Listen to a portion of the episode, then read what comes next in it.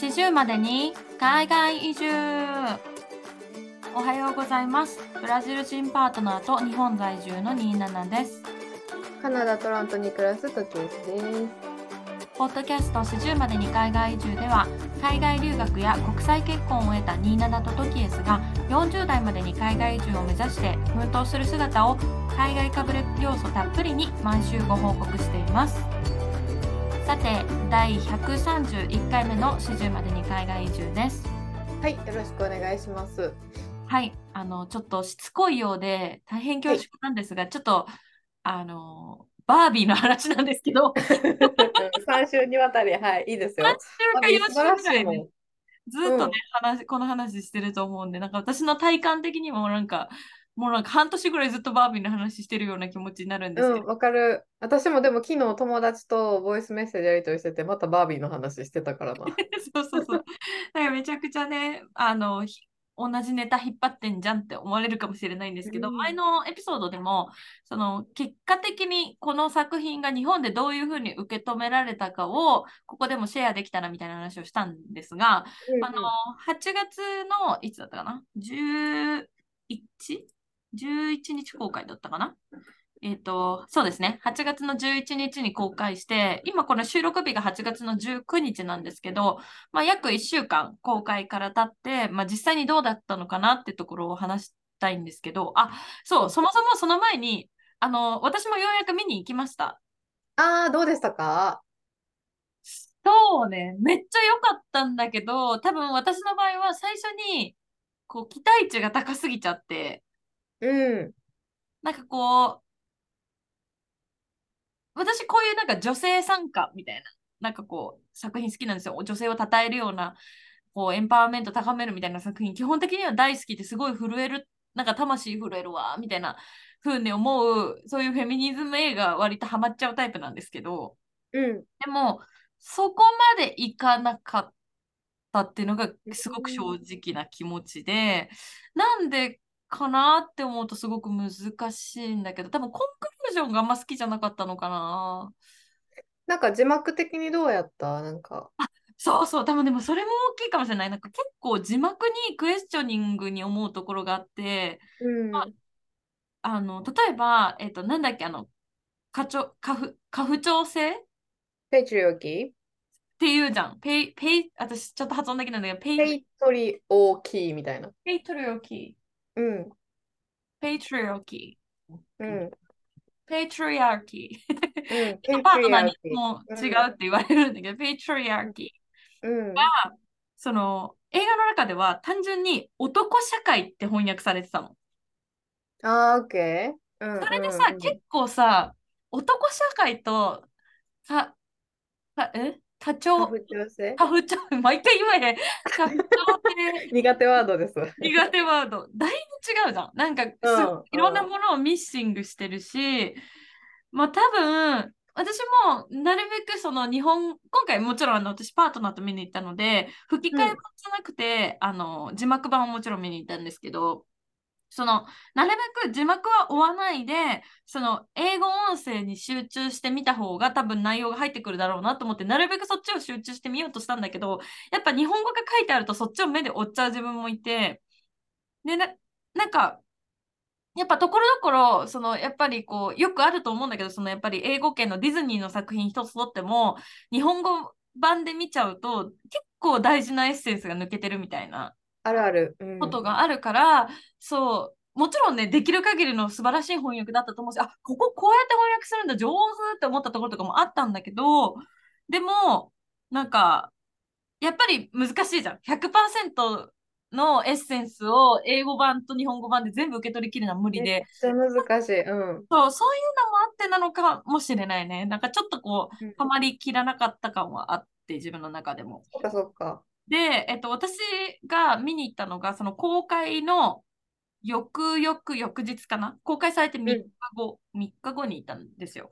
ねえっと、月曜日だったんですけど、月曜日のその日に、まあ私がその行った劇場では、えっと、字幕版は2回しかやらなかったんです、1日に。あ、そうなんや。それもすっごい極端な時間で、朝の8時か夕方の6時みたいな。うんうんうん。だかから多分日中の一番お客さん入れる時間は取ってないんだよね、そもそも。うん。バービーのために。で、えっと、ボイスオーバーバージョンはもうちょっとだったかな。多分6回くらいは1日に回してたと思う。結構フルに。だから多分、その、吹き替え版の方がやっぱり日本では人気なんだっていうところはあるんだけど、なんかさ、作品によっては字幕より吹き替えの方が、なんか情報量多い時がある。例えば、例えば主人公が早口やった場合とか、そうだね。なんか訳す時って限られてるから、なんか何秒に、なんか何文字って限られてる中で翻訳するから、例えばソーシャルネットワーキングとか主人公がマーク・ザッカーバーグやからめっちゃ喋るねん。うんうんだからそれは吹き替えで見た方がいいとか、そういうのがあるから、もしかしたらバービーも吹き替えの方がもっと情報量はあったんかな？わからん。あー確かにそう言われるとね、あ確かに字幕ってこう、ルールが決まってるもんね。そう1そうそう。何秒に何何文字までとかさ。そう。っていうのもあるし、あの、まあ、結構ミュージカルシーンが多い作品だと思うから、まあもしかしたらその吹き替えで見た方が、その歌の部分で、こう、歌詞が入ってきやすくて、もっとより乗れたっていうのもあるかもしれない。それも私の英語力の問題でね。で、まあ、で、で結局その月曜日の夕方に行ったんですよ。で、うん公うん開から、まあ、3日後、4日後で、まだ初週で、で、言っても月曜日なんですけど、日本って今、ザ・お盆のはずなんで、まあ多分普通の会社の方はその月曜日の日はお休みだったはずなんですよ。こうあのうん普通のっていう言い方失礼だな。なんかカレンダー通りの会社の方、そのうん土日休みの方は、その日多分休みだった方が多いと思うんですよ。で、実際に、あの、そのお盆休みの期間でいろんなところが混んでる時期ではあった。にもかかわらず、私がまずオンラインでチケット買おうとしたときは、空席ゼロ、エンプティ。あ、そうなん。空席ゼロってことあは、こだから、えっと、お観客ゼロ。あ、観客ゼロ。うん全く埋まってなくって、で、うん私がチケット買ったのが多分その当日のお昼ぐらいだったんですよ。夕方の、うんえっと回を見ようとして、お昼の時点でゼロで、うわっと思って、う と思ったんですよ。いや、こんな休日だし、で、お盆が今年は多分、えっと、8月の16日までだったんで、私が見に行ったの14日だったんで、多分、次の日のやす日も休みの日が方が多い中、をゼロかっていうちょっと衝撃があった。で、ん実際に、えっと、劇場に行った時は、全体の20%ぐらいだったかな。80席ぐらいしかないちっちゃいとこ部屋だったんだけど、多分20人もいなかったね。あ、そうなんや。で、しかも、そのに20人いないうちの半分以上が外国人だったの。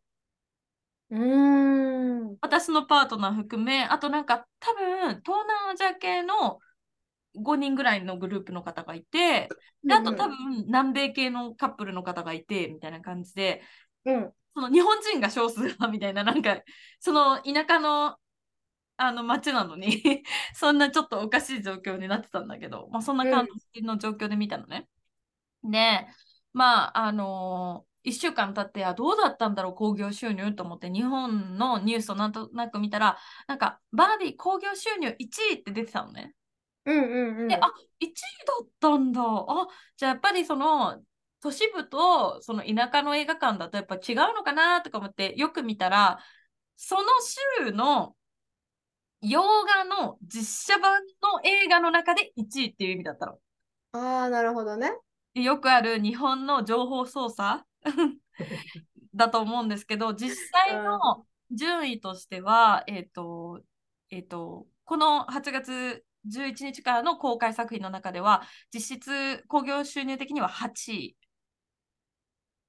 だったんですよね。で、あで、えっと、新作の中では、えっと、洋画の中では1位なんだけど、えっと、同じ新作の中で、リボルバー・リリーっていう、綾瀬はるかさんが、えっと、出演、主演されてる作品があるんですけど、それがーうん。は7位、それよりもバービーは1個下だったんですよ。そうなんや。そうそうそう。で、えっと、まあ、1位から5位が何を占めてるかっていうと、1位はもう、キングダムが、もう3週連続で1位のまま。で、えっと、2位が、えっと、ミッションインポッシブルのデッドレコーディングパート1うんうんうん。がまだ生きてて、で、えっと、3位が、えっと、ジブリの君たちはどう生きるか。うん。で、4位がクレヨンしんちゃんのやつで、しんちゃん強いよな。そう。で、5位があのディズニーのマイ・エレメント。あーで、6位がトランスフォーマー、ビースト、覚醒っていう順番で、まあ、要は1位から6位まではもう公開して2週目以上の作品。うん。うん、で、君たちはどう生きるかに関してはもう公開週5週とかになってて、キングダムも3週目に入ってて、でミッションインポッシブルも4週目に入ってるっていう状態の中で、新しく公開さ、8月11日に新しく公開された作品の中では2位で、バービーはね。1位はリボルバービリリリーなんだけど、リボルバーリリーもじ実際は7位で、バービー自体は8位と。うんうんうん。ね、もうこれ、結構低空飛行じゃないと思って。そうやな。確かに確かに。これからどんどん上がっていくとも思えへんしな、なんか。そうなんですよ。で、まあ、ちょっと私もちょっとこのニュース気になって調べて、えっと、リアルサウンド映画部っていうウェブサイトの記事で、えっと、宇野さんっていう方、えーこの方、下の名前が難しいんだよな。この方の記事よう見るわ。あ、本当？これ、なんてお読みするんだろう？う宇野、読み方は私もわからんけど、ねいろんなとこで記事書いてはると思そうだよね。多分すごく有名な方だと思う。繊維の意に正しいって書いて、宇野これまささんっていう方ですね。多う。分映画とか音楽のジャーナリストの方なんですが、この彼の記事で、えっとえー北米で記録的大ヒットも日本では不審のバービー。理由はバーベンハイマーではないっていう記事なんですけど、えっと、まあちょっと記事の内容、ちょっと重複するんですけど、読みますね。はい。えっと、お盆休みと重なった先週末の動員ランキングは、キングダム運命の炎が3週連続で1位をキープ。週末3日間の成績は動員40 40万1400 400人、えー興行、えー6億200万円と、わずかながら前週を上回る数字を記録するという好評ぶりだ、好調ぶりだ。え累計の、えー動員数は227万2000人、興行は32億8000 200万円。2位のミッションインポッシブルデッドレコニングパート1、各公公開4週目、週末までの累計講習、えー、37億8300万円。3位の君たちはどう生きるか、公開5週まで、面週末までの累計講習62億3500万円が思いのほか落ち着いた成績にとどまっていることもあって、えー結果的に今年の夏休み興行は上記3作品になる三つどもえとなりそうだ。えーえー初登場作品でトップにつけたのは7位のリボルバーリリー。オープニング3日間の動員は13万3177人。えー、報酬は1億7994万9520円。めっちゃ細かいな。うん。えー今年最大の話題作にして、今週、アメリカ国内ではついに2008年のダークナイトを超えて、ワーナー作品の興行新記録、公衆新記録を塗り替える快挙を成し遂げたバービーは、日本では8位に初登場。えーオープニング3日間の動員は、えー12万6916人、えー報酬は1億9093万9600円。え講習ではリボルバーリリーを上回っているものの、2億円に満たないオープニング講習は日本以外の状況と比べるとあまりにも低いと。で、えっと、最もソーシャルメディアなどでは先週末のバービー上映スクリーンの熱を、えー伝える書き込みも多く、都市部においては満席に近い回もあったという。逆に少なくとも自分の観測範囲では、えー観客の男女比や年齢層には意外なほど大きな語りよりはなく、かっこ観客に女性が多いのは間違いないが、作品のテーマを踏まえればもっと偏ったとしても不自然ではないだろうと。えー、かっこ閉じ、えー日本でのバービー工業における最大のウィークポイントは、都市部と地方のギャップだったのかもしれない。このような傾向は、えーアート作品アートハウス系作品においては珍しいことではないが、アートハウス系作品の期待の星から、えーハリウッドのトップ監督へ飛躍を遂げたグレダ・ガーウィック監督の作品が日本でおいてのみ過去の地盤にとどまっているのは皮肉な話だと。えー案の定、うん今回のバービーの国内興行の不振の理由を、えー北米のファン発信のみネットミームを発端とする炎上騒ぎに求める記事や、えー書き込みなどを頻繁に見かける。しかし、そもそもハリウッハリウッドのコメディ作品が日本のマーケットで当たるのは極めて稀なこと。さらに、リカちゃん人形というドメスティックの人気玩具キャラクターが広く愛されてきた日本では、バービー人形そのそのものの、えー、知名度が低いことの方が理由の説明としては妥当なのではないか。っていう記事だったんですけど、ごめんなさい、ちょっとだいぶ長くなっちゃったんですけど。はいはい、っていう記事で、まあ、確かにあのこの映画見たときに私も思ったんだけど、うん、作中にマテウシャマテル社、うんうん、マテル社だっけ？会社名が出てくるじゃん。そのバービーの。うん、でもさ、日本人としてその会社名ってあんまり聞きなじみなくない？確かに。バービーで育った子って少ないと思う。なんかバービーってちょっと上の世代な気もしてて、自分の中で。あ、確かにね。そうかもしれない。うん、あとは、なんかその箱に入ったままコレクションしてる人がおるイメージあってん。リカちゃんってどっちかっていうと箱から出して遊ぶみたいな感じだけど、バービーってコレクションしてる人が多いイメージがあるから、うん、なんか確かにこの人が言うように、リカちゃんっていうのがもうある中で、うん、なかなかやっぱり待ってる者って聞かへんし。そうだよね。だからこう、うん、マーケットとして日本が、その、そこまでバービーっていうものにこう子供時代になんか思い出の刷り込みがなかったっていう土壌があって、うん、でそのなんか私のパートナーはブラジル人だけどやっぱその会社名とか聞いてはあってなってたからやっぱりその、うん、多分もっとこうアメリカのものが入ってきた子供時代をすごい特にそのまあ、日本ってさ、まあ、私たち子供子供の時って経済が結構トップでさ自分たちの国のオリジナルの音楽だったりカルチャーがあるけどさやっぱそのディベロッピングカントリーで育ってる人たちはやっぱそのアメリカのカルチャーが入ってくる国はやっぱそれをそのまま享受してる感があるからやっぱパートナーからするとやっぱ子供はバービー女の子はバービーでやた遊んでたし男の子はその同じマテル社のえっと男の子向けのトイを使ってたみたいな話をしてる、うん、確かに。子供の時使ってたおもちゃって今考えたけどなんかセーラームーンとかそうだよね。私たち。レイヤースとかのそうそうそうそう。やっぱ、うん、世代私たちでさ、日本って日本独自の仮面ライダーとかウルトラマンとかあるし、うん、女の子はセーラームーンとかさ、あるから、うん、なんか、ね、そのヒーローものとかそういう、なんかアイコンになるものが、そのバービーだけじゃないっていうところがあったから、そこまでどこうなんか響かなかったのかなっていうところもあるんだろうなと思ったけど、でも、それにしてもすごい低空飛行だなと思ってて、で、なんか他の何かの記事でも読んだんだけど、どうやら日本と韓国ではあんまり好調じゃないらしくて、でも中国ではすごいヒットしてるっていうふうには聞いたんですけど、うん、まあ、それがけ今、日本の、えー、結果として現れてて、まあでも、この方、さっきの宇野さんだったっけ？がおっしゃるように、うん、その、うん、これがじゃあバーベンハイマーのせいで興行収入がガクッと下がったかと言われると、まあ、実際にそれで見に行かなくなった人もいるだろうけど、でもそこまで影響してるわけじゃないと思う。うん、うん、って感じかなっていうのが、まあ、このよ私たちが数週にわたって 話題にしたこのバービーの、まあ、一応コンクルージョンとして。なるほど。まあ、まあ、めっちゃ興味深いけどね、なんか。トキさ、このランキングさっきのやつ見てどう思いました？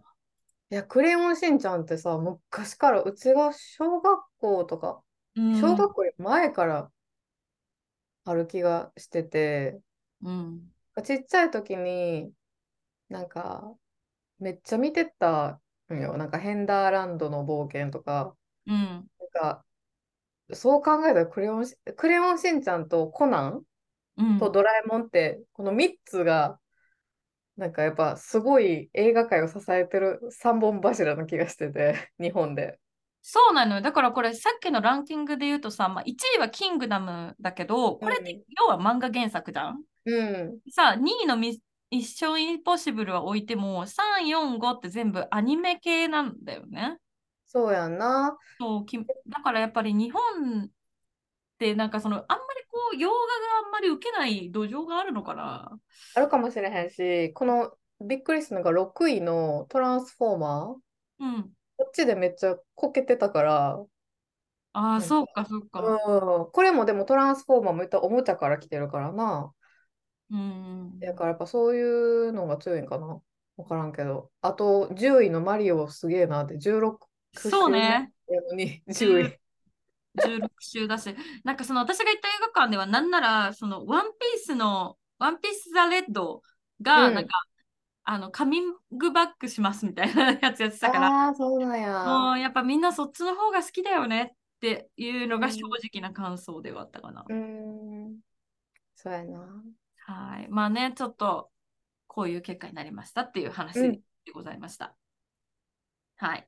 あ映画といえば、昨日、うんラテン系初の DC ヒーロー、DC コミックヒーローの映画見てきて、なんかそれ、あのトレーラー見たかもしれない。めっちゃ気になってなんか、ブルービートルっていうやつやねんけど、た。うんうん。よかった。でも日本で公開されるかまだ決まってないんやけど、あ、そうなんだ。なんかあんまりうち DC 映画って、うん。なんか途中ぐらいからもうなんか、うんなんかこの世界に浸れへんみたいになるとき多いね。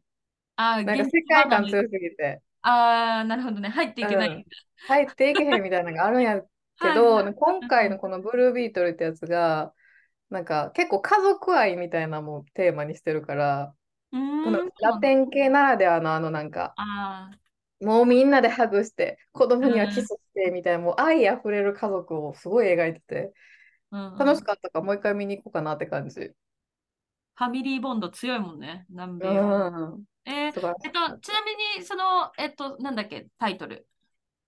い。ブルービートル。ブルービートルのメインの人はメキシコ人とか？何人？多分メキシコ人やと、メキシコの家族っていう設定やったと思なるほどね。面白いね。なんう。かそう、そうそうそうこういうヒーローが生まれるのも。そうそうそう。だから、なんかいろんな映画が今出てきてるわ。ね、それちょっと見てみたいなと思ってうます。ん。そういえば、あの、ちょっと話変わるんですけど、先週言ってた発音矯正のクラスどうですか、調子は。発音矯正のクラスめっちゃ興味深い、いつも。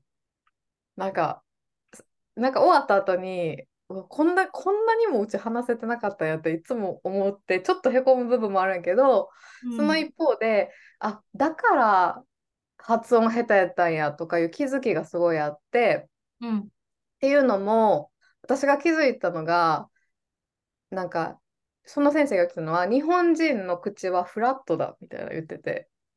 おー口の形で、そうそうそう、なんか、が英語話すときってむっちゃ口を動かさなあかんのに、日本人は口を動かさんまま発音するから、違う単語に聞こえることがある？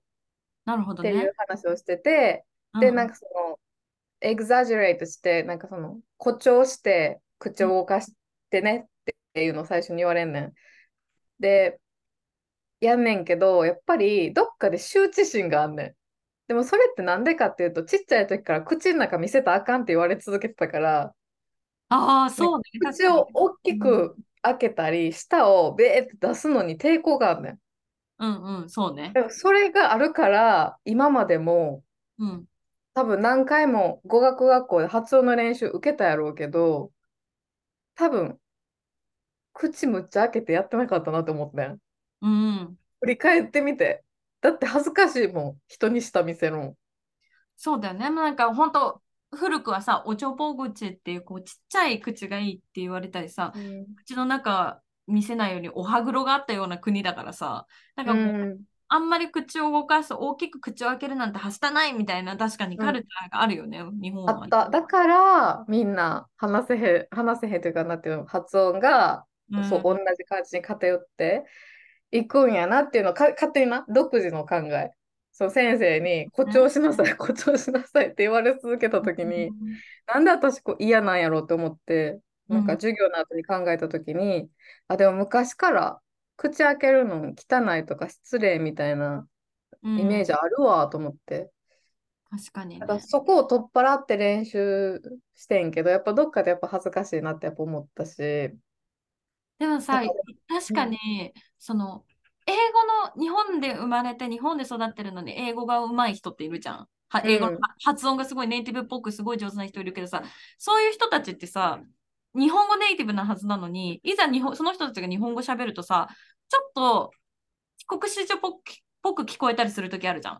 あ、そうか。わからへん。あそうなの。とかさ、なんか帰国子女の人、ネイティブの日本語、もちろんその帰国子女で、えっと、育ってる時に英語も日本語もそ一緒に勉強してきてる。でも英語です、英語圏で育った人がさ、日本語喋る時の発音って完璧な日本語なんだけど、ちょっと、本当にちょっと、やっぱ違って聞こえる時があって、やっぱそれって口の開き方とか、舌の使い方とか、多分そういうところで違い方が出てくるん、違いか、ん？違いが出てくるんだろうね。うん、そうそうそう。で、先生にもう何回も何回も直されて、うん。で、分かった？理解できたこの違いって言われて、ううん、あんまりって言ったら、じゃあそれは練習せんといてって。理解あんまりできてないまま、無理に練習すると、また新たな違う悪いハビット、習慣化がつくから、あだかられ無理に練習しないでって言って、ほんまに一個ずつ教えられて。ね、うんまあでも、なんかその先生は、なんか授業料高い高いとは言言ってたけど、うち的に別にそんなに高いと思ってなくて、普通に1回40分で35ドルぐらいね。ああ、そうなんだ。だから全然受けれるし、治るまではちょっとやろうかなっていう感じ。いいですね。うん、めちゃくちゃ、その、レベルアップできそう。そう、今、向上心がすごいからさ、向上心をつば抜けてもってて、やばいもん、ほんまに。素晴らしい。もう、その、学校やっと卒業したのに、まだこうね、何かを勉強しようという、その姿勢が本当に素晴らしいと。いろんなことに手出しすぎてるけどな。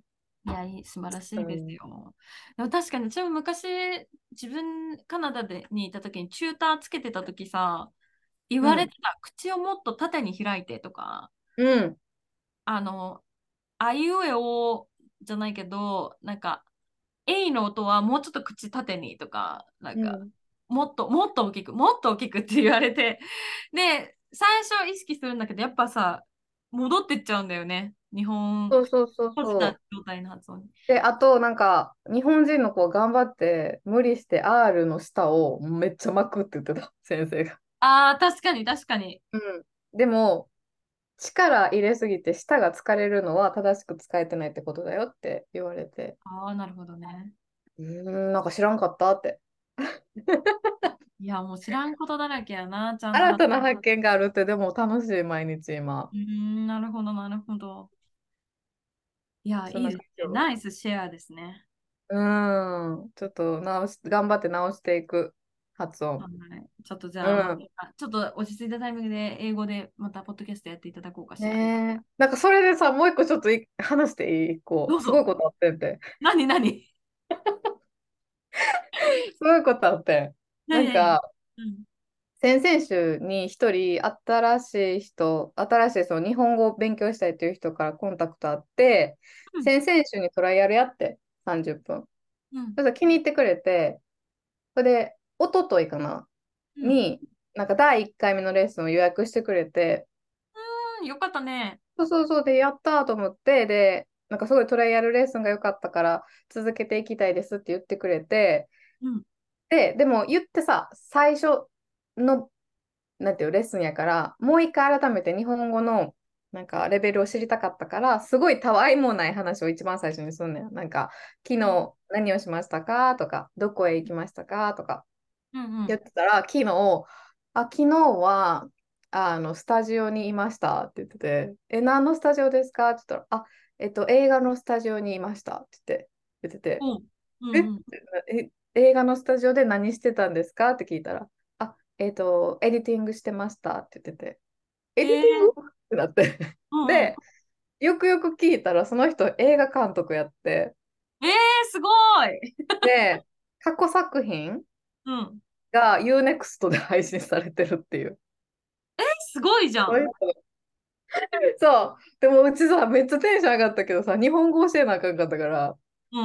なんかめっちゃ冷静になって、うんうん、え？とか最初言ったけど、うん、めっちゃいろいろ聞きたかったけど、なんかその過去作品だけ聞いて、うんうん、で、なんかプロフィール後で見たけど、なんかどえらい人やってさ。結構有名な監督さんだったんだ。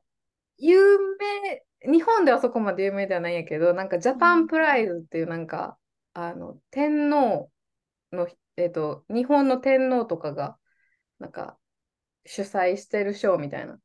はいはい、聞いたことあるかも。あれを取って、あ、アワード？うん、え、すごいじゃん。そうそうそう。で、しかも、その2021年に公開した映画があって、うん。なんかトレーラー送ってもらったんやけど、むっちゃ好きなタイプやった、スリラーで。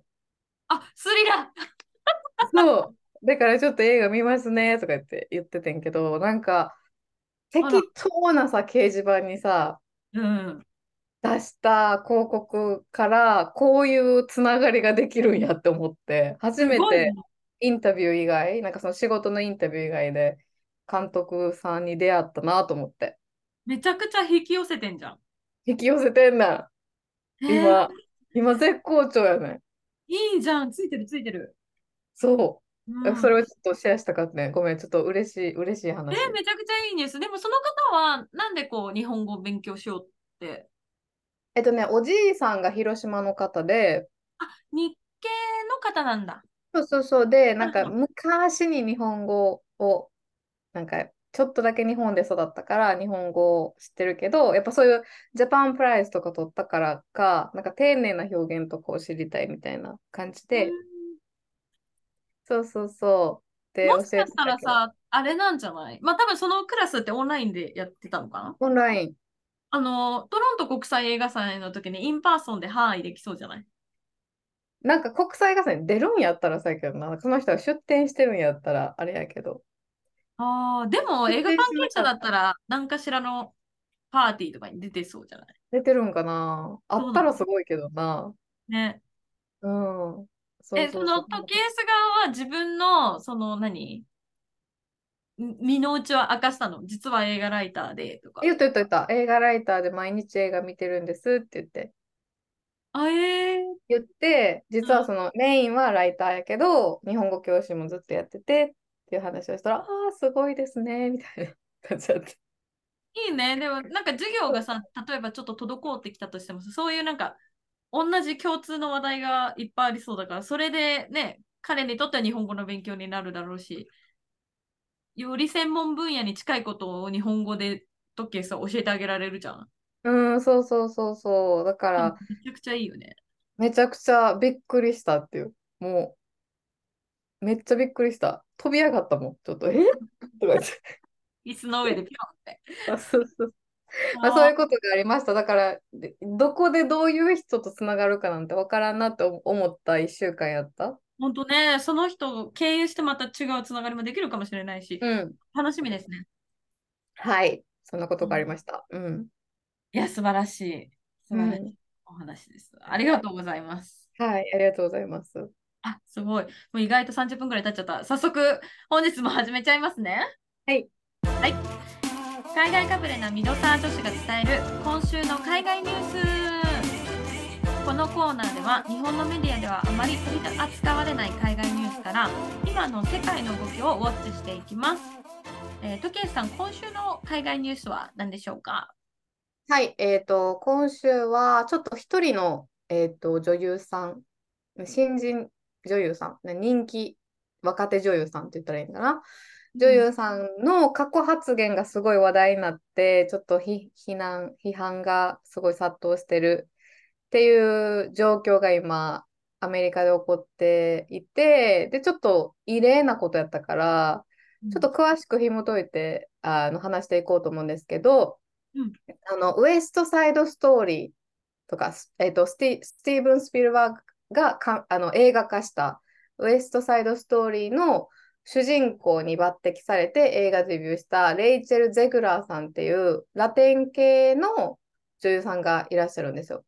うんで、その彼女は、えっと、あの、白雪姫実写版の、ディズニー実写版の白雪姫に抜擢されて、うんうんで、まあまあ、撮影は多分ね、もう終わってるんかな。主要撮影はもう終了してるんやけど、悪の女優、え、悪の女王役が、あの、ワンダーウーマンのガルガドットうんうんうん。が務めるみたいな感じで結構話題になってるんやけど、まあ彼女が、うんうん。あの、抜擢された時スノーホワイトに抜擢された時に、あの、リトル・マーメイドの実写版と同じで、なんか、そのなんでラテン系がなんか、あの、演じるんやみたいな感じで、ちょっと批判がすごいあったオリジナルファンから？そうだね。やっぱこの昨今のポリコレ問題じゃないけど、まあ、ちょっとアリエルをブラックの方がやって、かなり問題になってる時に、え白雪姫なんてザ白人じゃん。ザ固形じゃんな見た目なのに、うん、こう、まあこれ今ちょっとレイチェル・ゼグラさん、この白雪姫をディズニーの映画で演じる方の、えっと、ウィキペディア見ると、お父さんは多分ポーランド系ってなってるんで、もしかしたらちょっとホワイトっぽい感じなのかなと思うんですけど、うん、お母さんがコロンビア系っていうことで、うん、まあちょっとこう、中米のミックスの方っていうことで、うん、かなり、あの、その、あの、ハリー・ベリーのこともあったから、流れ玉的にすごい彼女も結構批判を受けてたよね。うん、そうそうそう。まあ、そういう感じとか、そうそう。あって、でも見た目的に私は全然この子が、なんか白雪姫しても問題はないんかなとは思って、別に原作から程遠いってわけでもないと思ってたから、別にこの人がなんか批判の声を受けるのがちょっと私は理解はできてなかったんやけど、まあその彼女が過去のインタビューで、うん、あのオリジナル版のアニメーション「白雪姫」に対して何回も何回も批判的なコメントをしてる動画がなんか再浮上して結構 TikToker の人とか、うん、なんかディズニーファンの TikToker の人とかがなんかあのー、声を上げてななんなんこの人っていう感じになってて今、うん、すごいねなんか嫌われ始めてて、っていうのも、なぜかっていうと、彼女、過去のインタビューでオリジナル版のストーリーが嫌いっていうのも、なんか堂々と言ってるし、えそれはそのインタビューは、その彼女が白雪姫を演じるってことが決まるよりもずっと前のことってこと？うん、決まってから。決まってからも言ってんだ。すごいね。そうそうそう。嫌いで、なんかその、うん、オリジナル版の王子様のことをストーカー呼ばわりしてて、まあ確かにストーカーっちゃストーカー。うん、で、なんかまあ物語奇妙だよねみたいな話をしてて、で、その彼女がなんでこういうことを言うかっていうと、その私が演じる白雪姫はその王子に救われるわけじゃないんだよみたいな真実の愛に夢を見てるわけじゃない？ああ、なるほど。なんか自分のなんか白雪姫はもっとなんか自分自身で動いていくっていうキャラクターのことを多分興奮して話しちゃってるんやけど、うん、なんかそれがなんか結構批判の的になっててで、えーと、一人の TikToker さんが、うん、あのこの人多分ディズニーファンの方かな？なんかえっ、ー、と結構ね動画940万回以上今もっと公開されてるかもわかんないんです。あの再生されてるかもわかんないんですけど、彼女の言うことが結構私の中ではごもっともですって思ったので、ちょっとこの内容じゃあちょっと27に、そうですね。うん、えっと、読み上げてもらおうかな。トキスが、えー、上げてくれたのが TV グループのニュース、えー、ウェブサイ、えー、ニュース記事で、まあ、タイトルがディズニー実写版の白雪姫を演じるレイチェル・ゼグラー。過去に何度もディズオリジナル版をディスっていた、えー、王女ストーカーと表現、えー、ディズニーファンの怒りを買う、えー、過去偽フェミニストと非難殺到。っていう記事なんですけど、まあ、今、トキスが話してくれてた TikToker さんのところですね。えー、TikTok、TikTok TikTok に言えへんかった TikTok がやばいな。ぎっこりに続き。ね、ぎっこり。よく、よくはじた栗みたいな。いい TikTok に投稿され940万回以上再生されたある動画が話題となっている。えー、それは TikTok ユーザーのアンジーさんという方ですね。アンディが過去のインタビューを取り上げ、女性には好きなものを追求する権利があるということを、レイチェルが認めていないという批判する内容だったと。で、えっと、その彼女が TikTok に上げた、えっと、動画のキャプションには、えっと、女性の価値観が違うからといって、女性の、えー、価値が下がるわけではない。結婚ではなくキャリアを望む女性もいる。仕事ではなく、えー、結婚や家庭を望む女性もいる。両方を望む女性もいる。すべての人は耳を傾けられ、見られ、評価されるべきと、えー、書いてたんですね。で、えーと、TikTok の投稿は、えーと、レイチェルが、えー、2022年9月にバラエティってやってる。バリ、うん、バラエティに語った動画から始まり、そこで彼女はディズニープリンセスのキャラクターに現代的なエッジをもたらしているといった意味を明らかにした。えーかえー、彼女が言ったことですね、レイチェルが言ったことは、えっと、もはや1937年ではないという意味を、えー、彼女は王子様に救われるわけでもないし、真実の愛を夢見るわけでもない。彼女が夢見ているのは自分がなれると知っているリーダーになること、そして亡き父が恐れを知らず、公正で勇敢で、えー、真実であればなれると言っていたリーダーになることなのとコメントしている。で、えっと、その後、アンジーが考えを語り、主張するシーンに切り替わると。で、ここがトケスがごもっともって言ったところですね。うん。えー、そしてディズニープリンセスを批判する日清フェミニズムについて私は文字通り博士論文を書くことができるわと述べたと。えー、ディズニープリンセスを批判することはフェミニズムではありません。すべての女性がリーダーであるわけではないし、すべての女性がリーダーになりたいと思っているわけでもない。すべての女性が権力を欲しているわけでも、絶望しているわけでもない。恋愛したい、結婚したい、主婦になりたいというのは反フェミニストではありません。どれもあなたの人間としての価値や女性としての価値を下げるものではないのです。と自身の意見を述べている。ということで、まあ、他の多くの人々もすぐにこのアンジーさんの意見に同意して、レイチェルのコメントに疑問を呈する TikTok 動画をアップロードしたと。いうことなんですけれども、はい。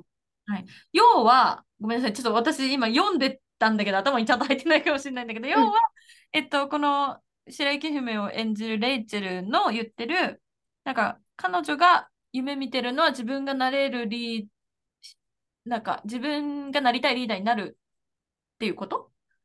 そうそうそうそう、なんか自分がなれるっていうふうに思ってるリーダーになれるっていうことだよね。このレイチェルさんのコメントちょっとうちもなんかよくわからんかったけど、なんか。多分ちょっと翻訳だからちょっと意味が分かりづらくなってる可能性はあるよね。うんうんうん。で彼女が多分その時思いついたことを発してるから彼女のコメント自体もなんかちょっと曖昧な言い方やったと思うね。なるほどね。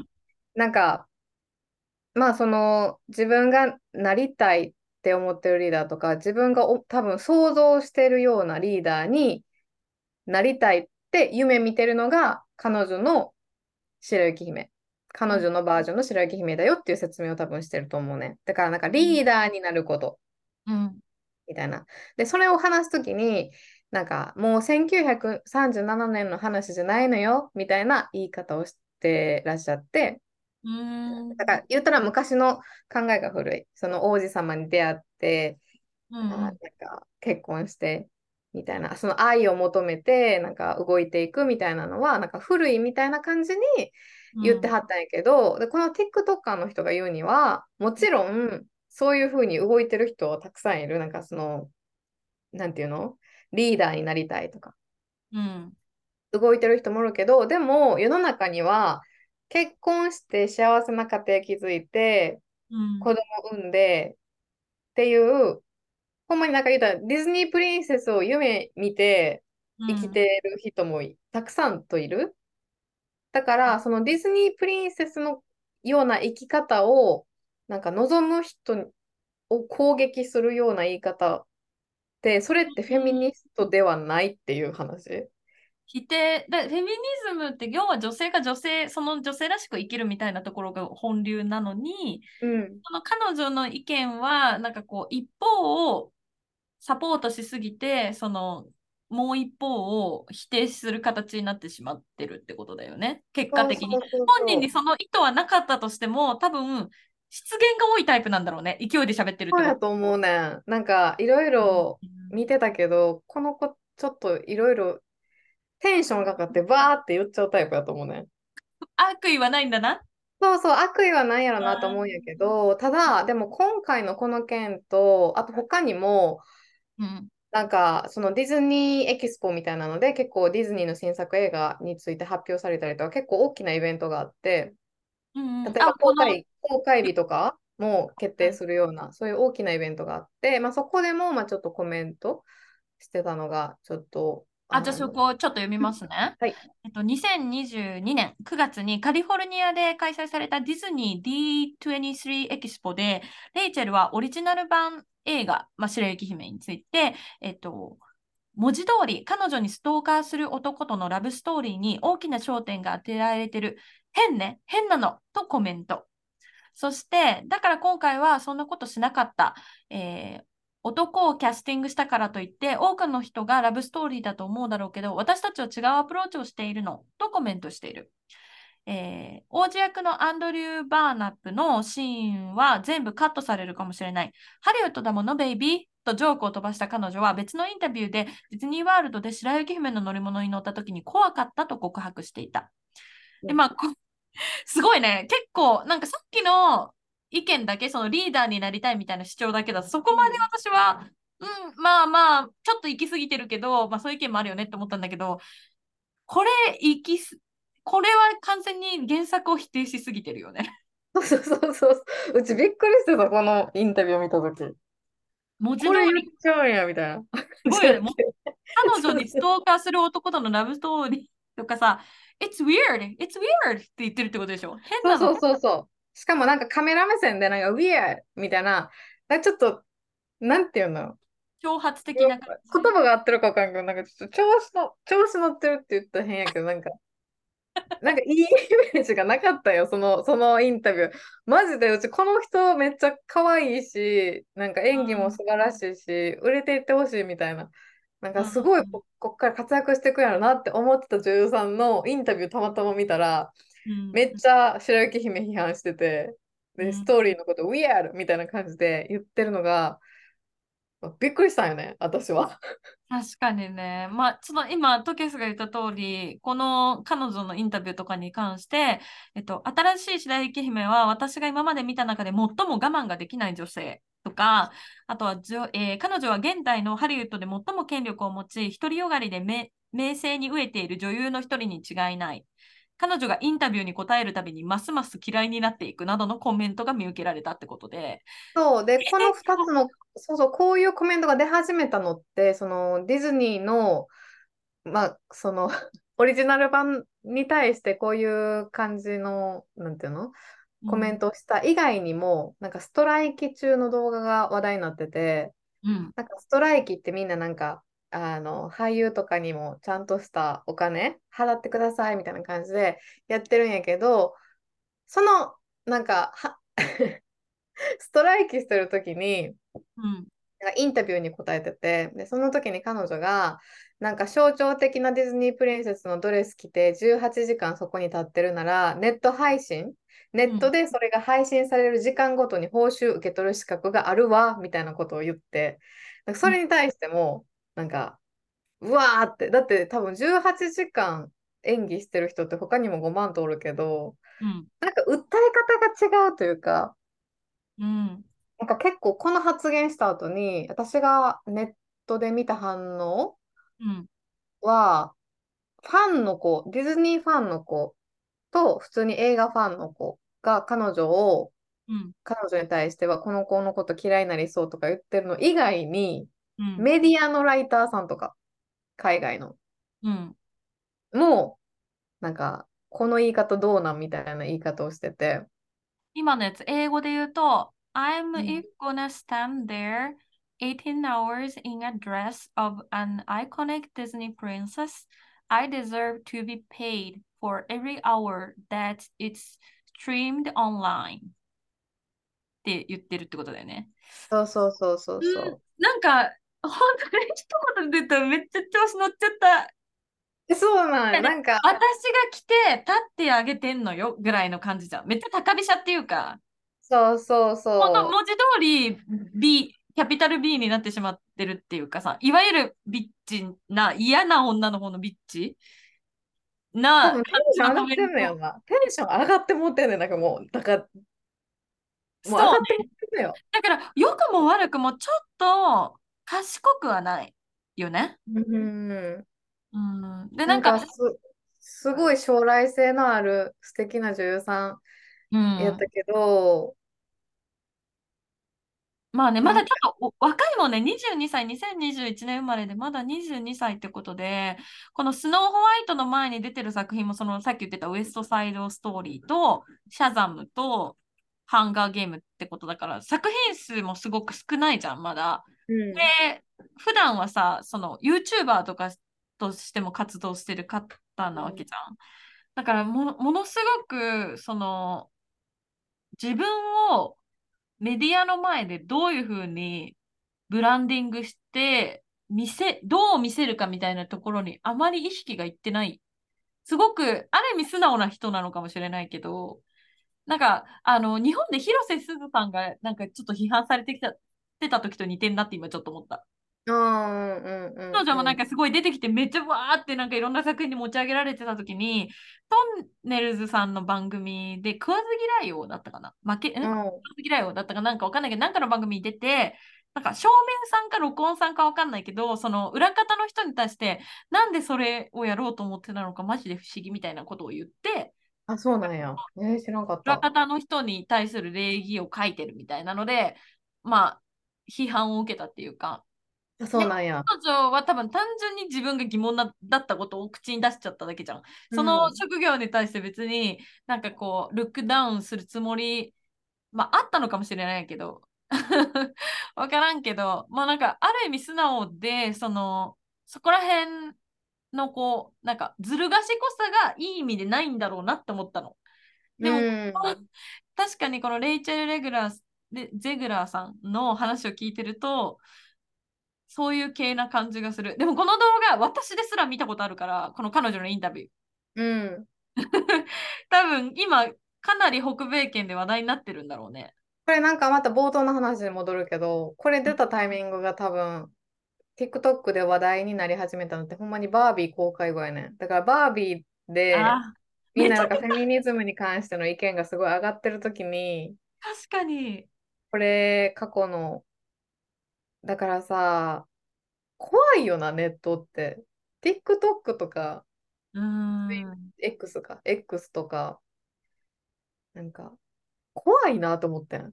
確かにね、過去のインタビュー。だって言ったら、このディズニーエキスポのやつもさ、に去年の9月とかだからさ、うん。20たった22歳の女の子からしたらさ、去年の9月ってはるか昔じゃん、多分。うん。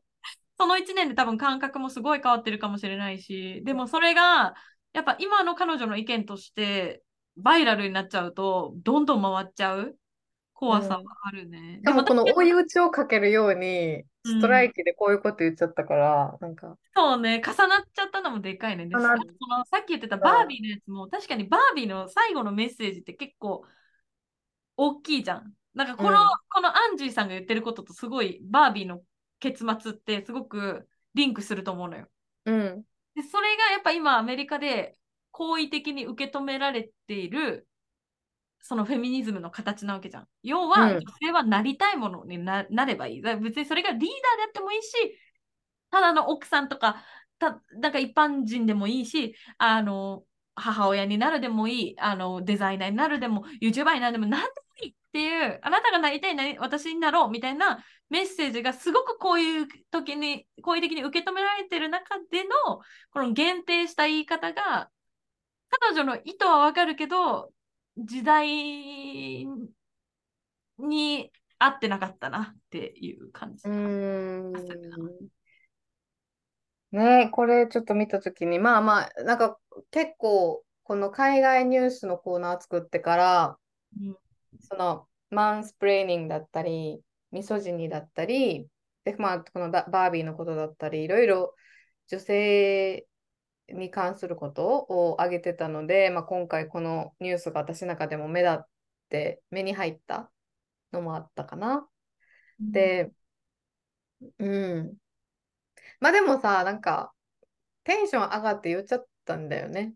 でも、なんかテンション上がって言っちゃったことを、なんか、カットされて、今、バンって出されて、うん、なんかネットって怖いなっていうのが私の中で。そうね。うんうんうんうん。私の中の結論、ネットって怖いな。そう、ネットで怖いって言えば、その先週取り上げたヘライザー総統って言ったじゃん。あはは。なんかオンラインで調べたら、私20代か30代かって言ってたけど、多分ね、10代っぽい。ええそうまなんや。だ多分高校生ぐらいの年齢だった。ええそうなん、すごいな。あの、それが正しいかどうかわかんないよ。多分非公表だろうから、そのオンライン上で言われてる噂の年齢はそんな年齢だったからさ。やっぱこう、若い時ってもう自分を振り返ってもそうだけど、考えもちゃんとまとまってなかったし、その周りに配慮するような発言をしようとは心がけてもやっぱ出現しちゃうことって、やっぱ私は若い時の方が多かったのよ、全然。うん。で、20代の時に映像の仕事してる時も、意図せず出現しちゃって、すごい怒られるっていう経験もあったから、うんその、やっぱ若さゆえの過ちって絶対あると思うんだよね。うん。それがここまでやっぱそのディズニープリンセスとして選ばれてしまったっていう立場だからこそ、まあもうものすごく取り上げられてしまう。まあだから本当若く、若い時からオンラインに、こうなんかデジタルネイ、なんていうの、ソーシャルメディアネイティブでいる人たちの本当に怖いところだね、トケースが言う通りね。うん、そうそうそう。なんか、デジタルタトゥーじゃないけど、いや、本当そうだと思うすご。い怖いなと思って。なんか全然違う話なんだけど、デジタルタトゥーといえばさ、この間うん実家に帰った時に、なんか私の父がもう75ぐらいになるんですよ、私の父。うん。あなんか急に興奮したように、お前 Facebook やってるかとか言われて、うんうんうんうん。Facebook みたいな。いや、確かにアカウントは持ってるけども、今なんかその、なんかのサービスにログインする時とかに、そのアカウントとつなげるとすぐログインできるから、そういう風にしか使ってないよって言ったら、なんか、なんなんでかわかんないんだけど、父が、なんか、最近 Facebook のアカウントを作ったらしいのね。あ、そうなんや。それで、多分電話番号わかるからさ、お互いに。だから多分うん勝手におすすめで出てくるんだよ。うんうんうんうん。でお前を Facebook で見つけたぞみたいな感じ、すごい興奮してて。急に。で、私は別に見られて困るような内容、ななんなら投稿何も載せてないし、うん。なんか、なんなら住所もバンクーバー在住になったまんまとかでさ、写真もすごいうん古いやつのまんまだし、別に、別に見られて困るもんないからいいよって言ってたんだけど、うんその流れで、結局、その、今年の頭に亡くなった兄のアカウントも多分父見つけたみたいで、うんうん。それで、あいつのアカウントもあって、こんなこことが書いてあって、何年にこういうことしててっていうのをすごい興奮気味にかかってきて、ある意うん味デジタルタトゥーだなと思った。うまいな。なんかさ、それですごい思うのがさ、うん。 mixi やってたけど、うん。あのアカウントどうなったんやろってで、私もさ、その mixi どうしたんだろうと思って、多分消した気がするんだけど、うち残ってたら、ま曖昧やねん、そこが消したいっけ、消してないっけ？みたいな。でもさ、もはやさ、もう戻ることもできないアカウントわかんないけど。そう。で、その当時の電話番号とかも覚えてないから何、何にもできないわけ？そうそうそう。わかる。でもなんか本当に怖いなと思ったデジタルタトゥー。やっぱ私の兄みたいに、やっぱ急にそうやって自分が予期せず、亡くなってしまうことだってあるわけじゃん。うん。うん例えば、その直前まで、まあ、男まあ、兄は、別に兄がそうだったわけじゃないけど、例えば男性とかでさ、ああいうなんか何、アダルトサイトとかに課金してた人とかさ、その特うん徴が届いてさ、家族に知られちゃうとかあるじゃん。うん、あるある。とかさ、なんかこう、人には知られたくない何かにお金使ってたり、なんかウェブサイト使ってたり、ソーシャルメディア使って、すごい見られたくないよとかあってもさ、亡くなった後にこう、それが家族にバレちゃうってこともあるなと思って。そう。だからそれで思い出してんけど、なんか、ちょっと思い出し話ばっかりやけど、なんかいえ、どうぞどうぞ。ツイッターが X になった時にな、うん。なんか、あのーカナダの多分ツイッターのトレンド、その X のトレンドのところに、うんなんか X ビデオって出てきてん。はいはい、あの、エロ、でエロサイトみたいなやつだよね。そう無料でうんうちなんか、リールとか、そういう、なんか新しいサービスなんかなってちょっと思っちゃって。なんだ。で、X ビデオで Google 検索して、どえらいの出てきたから、なんか、うちら、びっくりしてた。X ビデオといえばさ、あれだよね。あれ、猪瀬さんだったっけ？東京都知事だった時かな？猪瀬都知事だったか？覚えてないけど、誰か政治家の人がさ、あの、そのテレビ番組にオンラインで出演するときに、その Chrome かなんかの、その、あの、上の、あの、何、ツールバーのところにさ、これ何、なんていうの？ツールバーじゃなくて、なんていうんだっけ？タブ？タブ？タあタブっていうか、え、なんかあの、え、ちょっと待って、自分の画面が邪魔で、ちょっと待ってね。そうブックマークできるじゃん。うんうんうん。そこで X ビデオってあって、見てる人にめっちゃ突っ込まれたっていうなんかニュース思い出した今。すっごい昔だと思うけど。そうなんけじゃあ結構昔からあるんや。X ビデオはめ長いんじゃない？昔からあるといい。あ、そうなんや。なんか、なんかさ、X になるときにさ、x ジャパンどうなんねんみたいになったやん。あ、なんかね、ヨシキさんが商標登録してますとか言ってた、だからそれと同じ感じで、こっちじゃなんか X ビデオじゃどうなんねんみたいな。なってたんやろな。あったかもね。まあ、ごめん、ちょっと話がちょっとそいやいやれも。いやまあでもど,、うどうですか？まあ、トケースはじゃあこの、まあ、レイチェルの意見に対して、まあ、アンジーに同意するっていう感じだったけど。なんか言ってる子、この TikToker さんが言ってることすごいほんまやなと思った。なんかうちもさ、多分どこかで、うちは逆にそういう恋愛とかを、なんか、もう、もうああ半半分諦めてる人やから、諦めんといて。諦めんとい て。笑いながら言っちゃった。だから、どっちかっていうと、うん多分、世の中の女性ってみんなディズニー見て、うん。ああ、なんかこういう出会いがあって、なんか素敵な王子様がいつか現れて、うん。とか夢見てる人ってめっちゃ多かったけど、でも現実世界そうはいかなくて、出会う人出会う人なんか意味わからんことしてきたりとか、うん。やっぱそういうのに揉まれて揉まれて、で、リーダーシップとか自分の社会的地位とかを取る方が確実やんって思って、うんなんか独身貫いてキャリアをなんか追いかけていく人うんお、おる中で、でも逆に言ったらディズニープリンセスみたいに同じように子供の時にディズニープリンセスに憧れて夢見てそれが叶ってる人もおるわけやん。好きな人と結ばれて子供も生まれていい家庭を持ってみたいな。うんうんでも今回のレイチェルさんの発言ってどっちかっていうとそのうまく夢見て追いかけれて夢を達成してる人に対してちょっと攻撃的じゃないけどうん、ちょっとこう前時で前時代的なその家父長制に対して別に違和感もなくそれにそこに幸せを見出してる人たちに対して否定しちゃってるもんね。なんかちょっと古い考えじゃないけど、うんそういう風になっちゃってるこの形的にな彼女はそういうつもりはないかもしれんけどうん形的にそうなってるけど、ほんまにこの TikToker さんが言うようにどっちにも権利があるそうそうそうだね。本来はそうなきゃいけないよね。うん、うん。だからディズニープリンセスに夢見てずっとその男の人追いかけるもいいし、うん。もうディズニープリンセスになられへんから、うん。もう戦うしかないってなって、うん。戦ってる人もおるわけやん。だから、なんか私はどっちかっていうと前者の方、なんかこう、えっと、恋愛でうまいこといかんかったから、もうなんかディズニーみたいなことはありえへんと思って生きて、こう、リーダーシップとかそういう方に興味がある人、そっちにビンビンにアンテナ張ってる人から聞くと普通、一見普通なことを言ってんねん、レイチェルさんって。うん、そうね。そう。でも、逆の立場の人からしたら、なんかやっぱちょっとダメやったんかなって。うん。なんか、それをこのやっぱり、うん、そうね。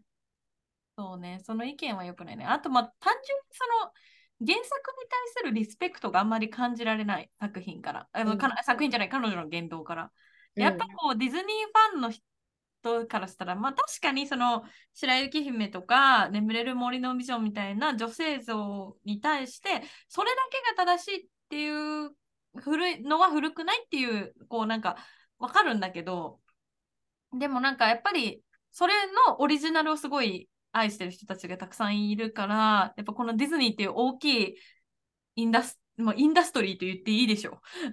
その中で、やっぱその、もうすべてのいろんな女優さんがやりたいそのディススノーホワイトっていう役をやっと射止めた彼女がその作品のファンじゃないっていうのはやっぱすごくファンからするとまなんかすごくディスアンポイントするポイントだしなんかもうなんかここのとこずっとなんかやっぱそういう人たちって多分このポリコレ問題でさアリエルないしなんならちょっと遡ってアラジンのナオミさん、ナオミだったっけナオミ・スコットですら言われてたじゃん。なんかあの、中東の役なのに彼女はなんかインディアン、インド系のミックスだから、なんかそこら辺分かってないのかみたいな。彼女ですら多分批判を受けてて、やっぱなんかそうやってなんかこう、ディズニーに裏切られてきたファンの怒りがここで爆発しちゃった感もあるよね。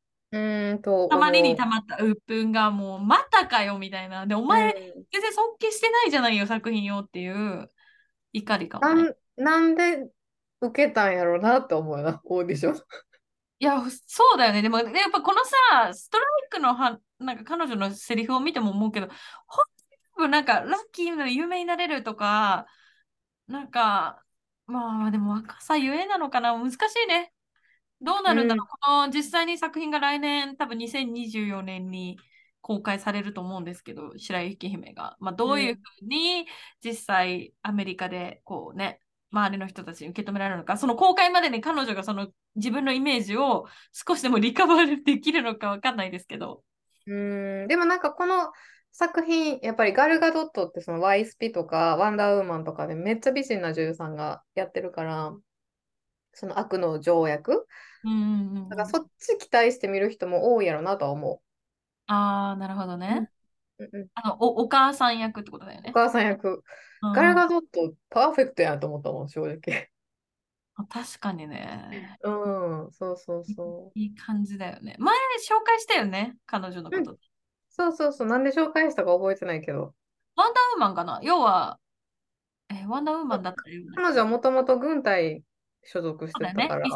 イスラエルの人だよね。そうそうそう。はい。まあ、そんな感じのニュースでございました。皆さんはどう思いますでしょうか？この、はい。えーディズニーの実写版、白雪姫演じる、えーレイチェル、レイチェル・ゼグラーさんの問ゼ題ですね。ちょっとまだうんこれから燃えそうな感じがあるので、ひさえー引き続きウォッチしていきたいと思います。うん、そうね。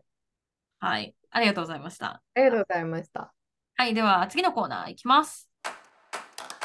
映画ライタートキエスによるおすすめ映画紹介。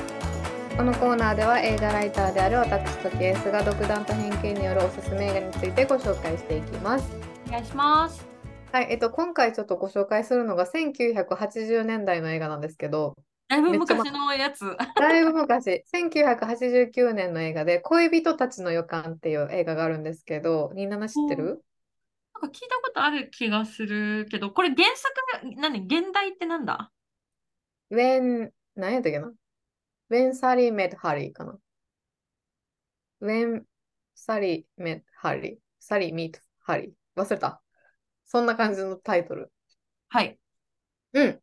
で、まあ、恋人たちの予感って、これメグ・ライアン主演で、め、ななんかそのメグ・ライアンが、なんかもうラブコメの女王になる、なんか、い一世を風靡するのにきっかけになった、なんか映画でもあって、で、これ、スマホとか SNS とか存在しない30年以上も前の作品やのに、うん。なんか今を生きてるうちでも、うわ、わかるみたいな、共感できるシーンむっちゃあって、うん。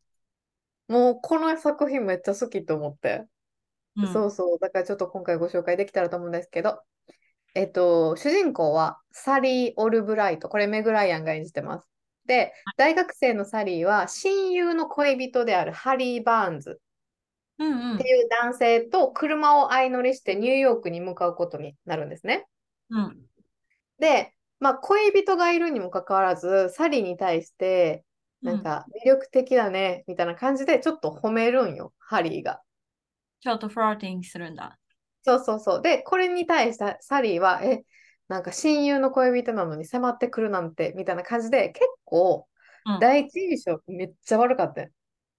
あ、そのハリーサリーは？うん。うん、そうそうそう。で、車から、このハリーを降ろして、で、別れんねん。バイバイみたいな。なんか、うん？グッバイみたいな感じで別れんねん。で、そっから5年後、うん。サリーは恋人と、なんか、あの、ラブラブしてる、普通にキスとかをしてるところを偶然ハリーに見られんねん。5あ、年後。たまたま5年後、その、その最悪の別れした後に、またたまたま出会うんだ。出会うねん。で、んこういう感じで、またたまたま出会った、またたまたま出会ったみたいな感じで、この偶然再に再会することが多くなって、うん。で、友達関係になっていくんやけど、うん。そこで、なんか、男女の友情は成立するのかとか、うんセックスって男女関係の友情を壊してしまうのかとか、そういう誰もが一度は考えたことのあるテーマみたいなのが、この2人の関係通して描かれてんねん。うんうん。で、まあ、本作ではサリーとハリーが出会ってから10年っていう月日を通して2人の成長が描かれてるんやけど、うん。その第一印象最悪やった2人が喧嘩したり支え合ったりまあ言うたら友達関係から恋人になっていくみたいなのをすごいリアルに描いててうん。でこの作品うちが最初に知ったのってなんか私ニューヨークに行くときにうん映画のロケ地みたいなのをすごい調べるんですね。はいはい。で、この恋人たちの予感もほとんどニューヨークの話やから、うんあの、なんていうの、まあ、ロケ地みたいなのがバーって出てきてんけど、その中で、なんか、えっとね、カッツデリカテッセンっていうレストランが、もうこの映画で使われたことによって観光名所になってるみたいな情報が出てきて。で、何のシーンで使われてるかっていうと、うんハリーとサリーが、まあ、ご飯食べてて、うんでそこで、なんか、あの、サリーがオーガズムに達するふりをするみたいな うん。シーンで使われてますっていう説明があったわけ、ネットで。で、うちは、なんちゅう映画やと思ったわけ、最初。その時だけ聞くとすごいわね。なんちゅう映画やっていう印象、第一印象やったんやけど、まあ、映画で見てて、このシーンすごい面白くて、うんで、ご飯食べながら2人が、なんかその彼は、なんか毎回女性を、なんか気持ちよくさせて、なんかさせてあげれるんだぜみたいなことを言ってるハリーに対してサリーが、女の人は誰でも1回は、なんか行くふりすんねんみたいな。